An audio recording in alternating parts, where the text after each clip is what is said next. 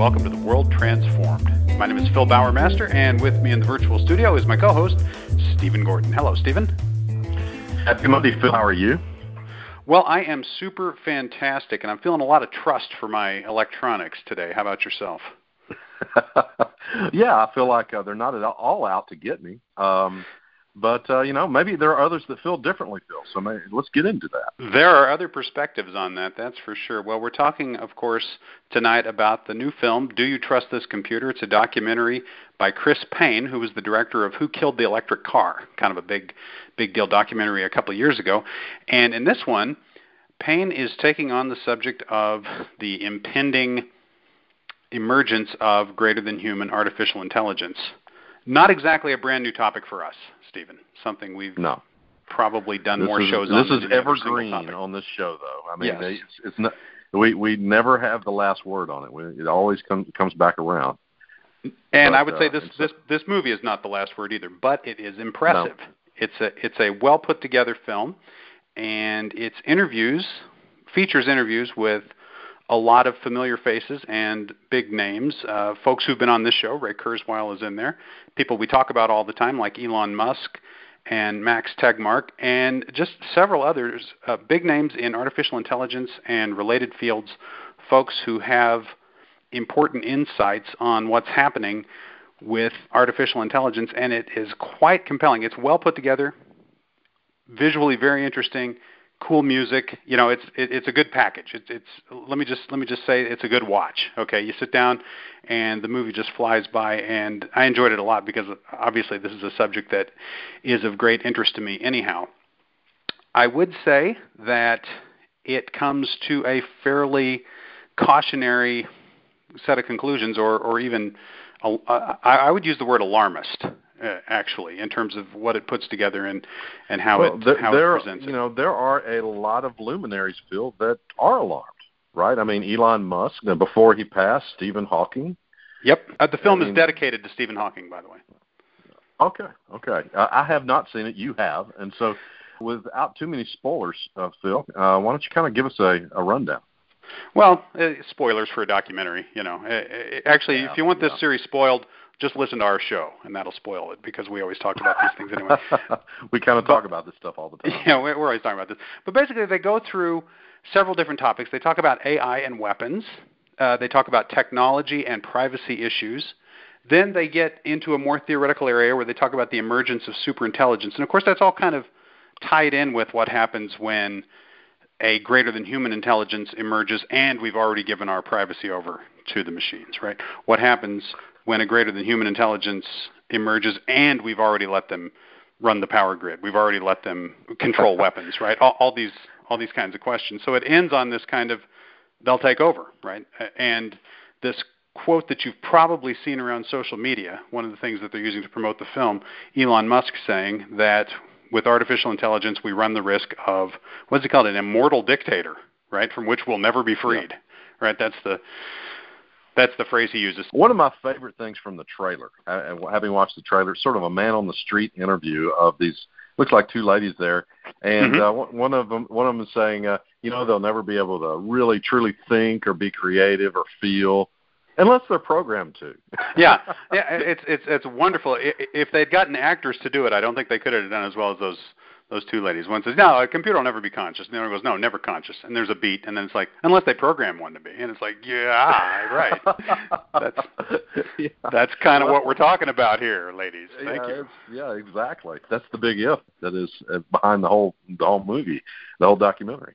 Yeah, it kind of kind of so- crystallizes the the whole thing right there. Uh, let me tell you an analogy that one of the people that's interviewed raises, and I thought this was really good, and it really makes you stop and think. Okay, and I- and I can't remember which one it was. I believe it was the guy from either Berkeley or Stanford, uh, AI AI researcher. But he's talking about 1903 Kitty Hawk, and you have this not even what two minute flight, right? This hundred Yeah. second f- flight on this beach that just barely works, and it's the beginning of something. And he says that's where we are right now with artificial intelligence. Okay, so everything we've Right. seen up to this part, AlphaGo and winning at Jeopardy, and just uh, all these little landmarks and uh, these major things we've seen. Think of it as Kitty Hawk. Okay, and he says So what happens after Kitty Hawk? He says, okay, well, 65 summers later, right? It's the summer of 1968, and the first 747 takes off from JFK in New York, and he's describing what the world is like at that point, right? Here's this yeah. jumbo jet, this super jumbo jet, and there's hundreds of people on it, and people on it are concerned about whether they're going to get their salt-free vegetarian meal and th- you know that that sort of thing. There's a whole travel infrastructure that has grown up in its wake, right? So he says compare yeah. those two, right? We probably won't have to wait 65 years for artificial intelligence to be that that deeply saturated. That's kind of the there. There could have been an infant at uh, Kitty Hawk that was not yet retired in that summer. You know, still working and uh, and and and and flying on that 747 to make uh, some sort of interview, right? Exactly. Uh, and of course, I, I'm like, well, why just why just stop? 64 years later, we landed on the moon, right? I mean, that, yeah, the the following year, exactly. Uh, and and I see why he was keeping it strictly with with aviation, and of course, rockets are a different deal. So it was a more pure analogy, but well, that's how far you can go in that period of time. And when you and, and there, when there is this wonderful thing that happened with uh, with with Benjamin Franklin. He was present in Paris when they had the first publicized human flight in a balloon. Oh, mm-hmm. yeah. And uh, he was present and saw it and was, you know, uh, you know, he he he was impressed. And there was somebody mumbling there beside him, well, saying something like, uh, "Interesting stunt, but what good is it?" Mm-hmm. His response, his response, it was, "Well, what good is a newborn baby?" Right, right. Yeah.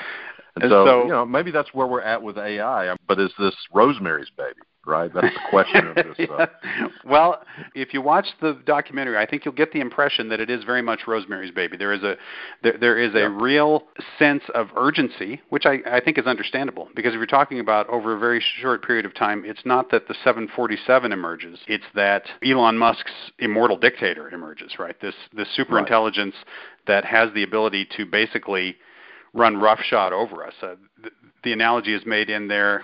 Well, not the analogy, but just you know, yeah, yeah, the analogy, uh, I guess, that when humans build a road, it's not that we hate ants, but if there's an anthill in the way, we just run over it, right? It's it's just it's it's in yeah, our way. If we've got goals, you don't even have to hate uh, have to hate ants, uh, you know. Uh, but you know, who knows? Yeah, Maybe so they, uh, will. Yeah. So an intelligence just indifferent to us that has its own goals, or more dangerously, more scary, trying to pursue goals that are perceived to be in our in our favor could could just run right over us, right? I mean, it's uh, right. It, it it can it can get out of control, and it can be.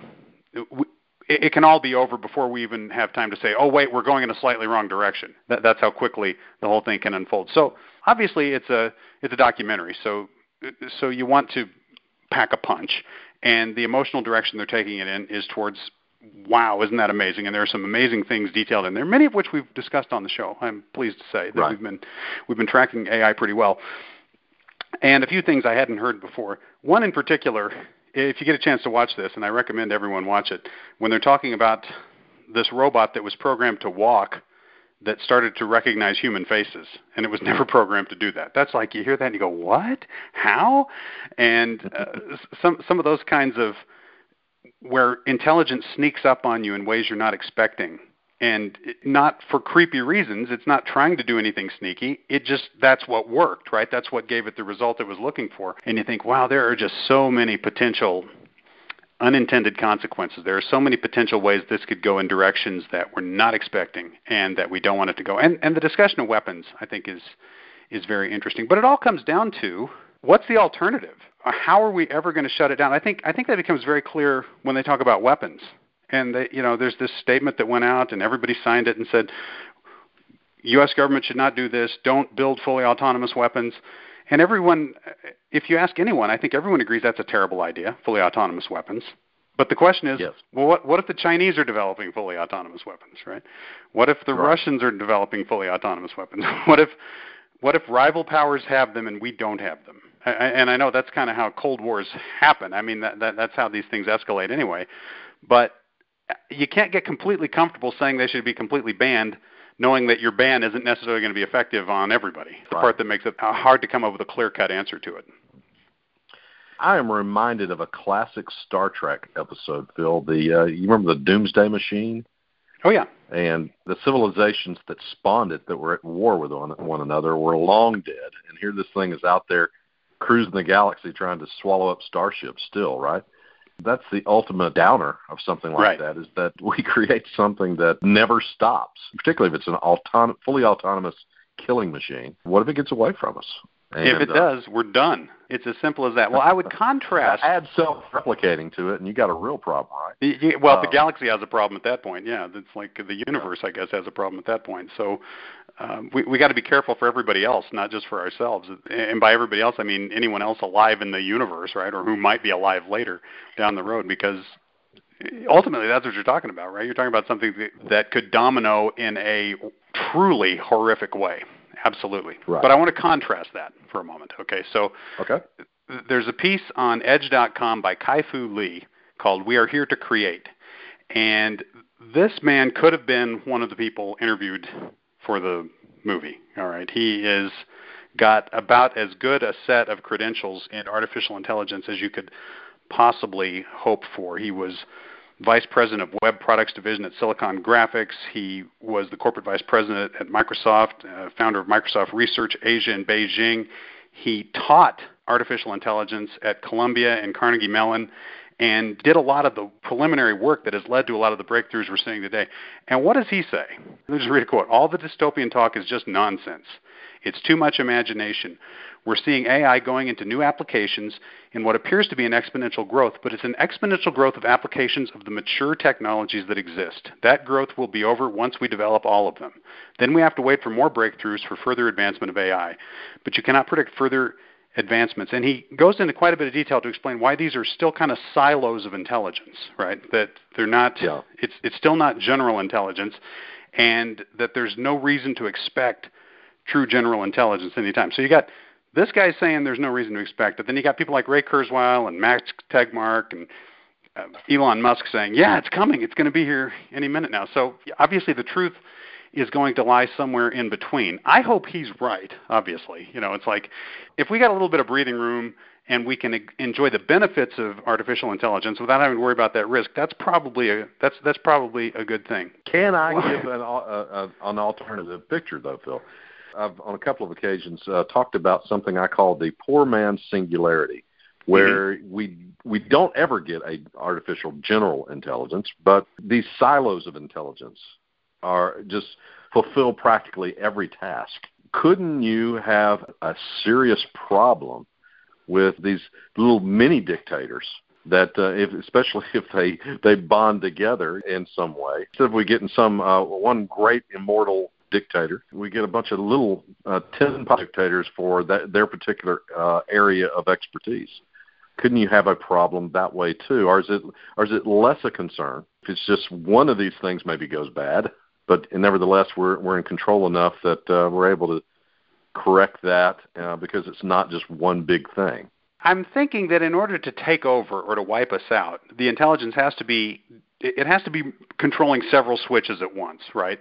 So right. if if everything is siloed, it at least is greater protection against that happening. But what you just described sounds perfectly plausible to me, right? You've got a cross-functional process, right? You've got an AI that's doing several things at once, and boom, right? First first thing you know, it it's made a decision to do something, and we're done, right? So so I think yeah. I, I think that that's actually very much in line with what you hear in the film. That that that's yeah. probably where those arguments are going. That even if it isn't a human intelligence or greater than human intelligence, it's in all respects it's faster than us and better than us in enough respects that it's quite scary. And I just yeah, want to say in those areas, in those areas we've chosen to do a, to do AI, the AI that we have, that it vastly outperforms us in every exactly. individual task that it's put to. And so I have to agree with you uh, in, in answering my own question. Uh, I would say that the poor man's singularity is less dangerous. It's less and, dangerous uh, than than the full singularity. I think so. Yeah. Yeah. But what do we do? What, what do we do to avoid that? What do we do to avoid the the full singularity? And we've always said, Stephen, you've always been a big proponent of we got to push on. And that's right. kind of Elon Musk's argument. We got to do AI research because we got to be on top of it. so we can prevent that from Right. happening. So we can join Yeah, with if, the AI. If we were, if let's let's say that the entire of the United States just decided, you know what, it's too spooky. We're relinquishing this. We're we're not involved.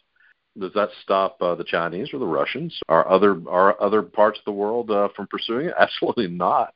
We need to be part of the solution, so we need to be involved. I guess. Uh, so yes, recognizing pushing that, that accelerator even faster is the only only solution. Seems. recognizing that our solution, our involvement, and even our solution to the problem, and even our best efforts to prevent it, might be the thing that caused it. That's the thing. Yeah.